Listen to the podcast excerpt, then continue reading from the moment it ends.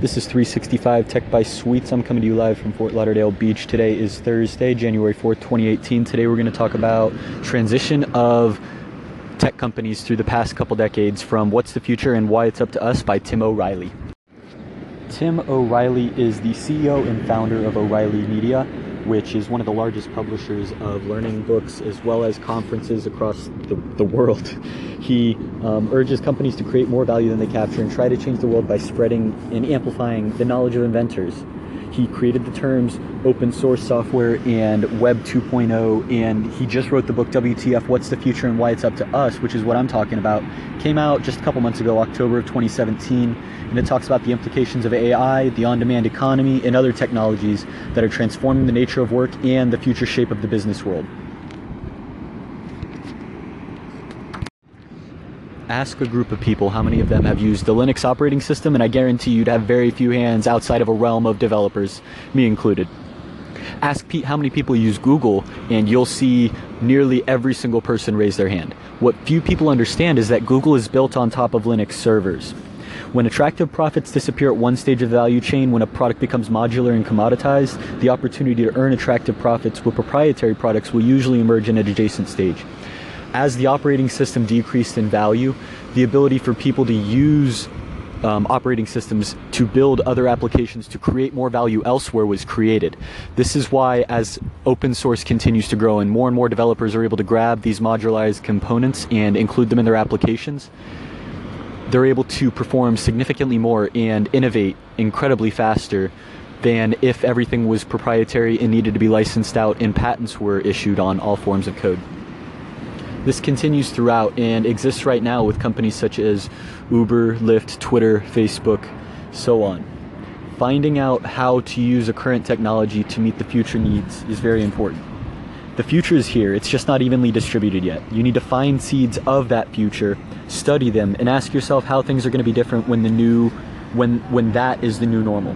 What happens when the trend keeps going? Rather than seeing Uber and seeing that it's here, continue to look at the trends, see how it's played off of the past, how that company picked up aspects from previous companies, and what's going to be the next step. Because Uber and Lyft aren't the end. Definitely not. Amazon's not the end. Facebook's not the end. What's coming next? Take the patterns that have been coming from these current companies and extrapolate them to future trends. O'Reilly goes in and talks about a few different companies and the different business models and maps that led them to having success. What I found most interesting is the fill-inable, the colorable map business model for the next economy, what is here and what is to come. The core principles he outlines on this map are replacing materials with information, magical user experience, networked marketplace platforms, augmented workers, talent and resources on demand, managed by an algorithm, and services on demand. In between here, there are a couple different nodes connecting these other nodes on the graph. But there are also blanks in there for individuals to fill in and specialize with their own businesses. Me applying this in my own way, I'm thinking of replacing materials with information. Okay, in a gardening application, I expect things like the watering can or the gardener to be code, to be data, rather than physical things and pen and paper. These are all represented as data points. A magical user experience is going to include your reputation system. But what's included in a magical experience system? The ability to not have to pull out your wallet, the ability to not need to look up other information, to have everything presented to you as if by magic in a seamless process of onboarding. Augmented workers. I'm going to take his example with Uber in that augmented workers, think of them as leveraging other technologies to make them more powerful than they would be on their own. Uber drivers leverage Google Maps, Waze, the Uber driver app, as well as other algorithms in order to greatly improve their abilities as a worker over other taxi cab drivers, their competitors. In addition, there are, what's the next one?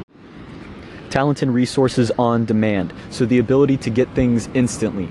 Our culture has become used to this. Amazon increases their shipping times to faster shipping. We have GoPuff that can deliver snacks on demand. Everything is expected to be delivered at the push of a button, and we live in such a connected society where that's possible. Networked marketplace platforms. These are platforms that are linked as marketplaces.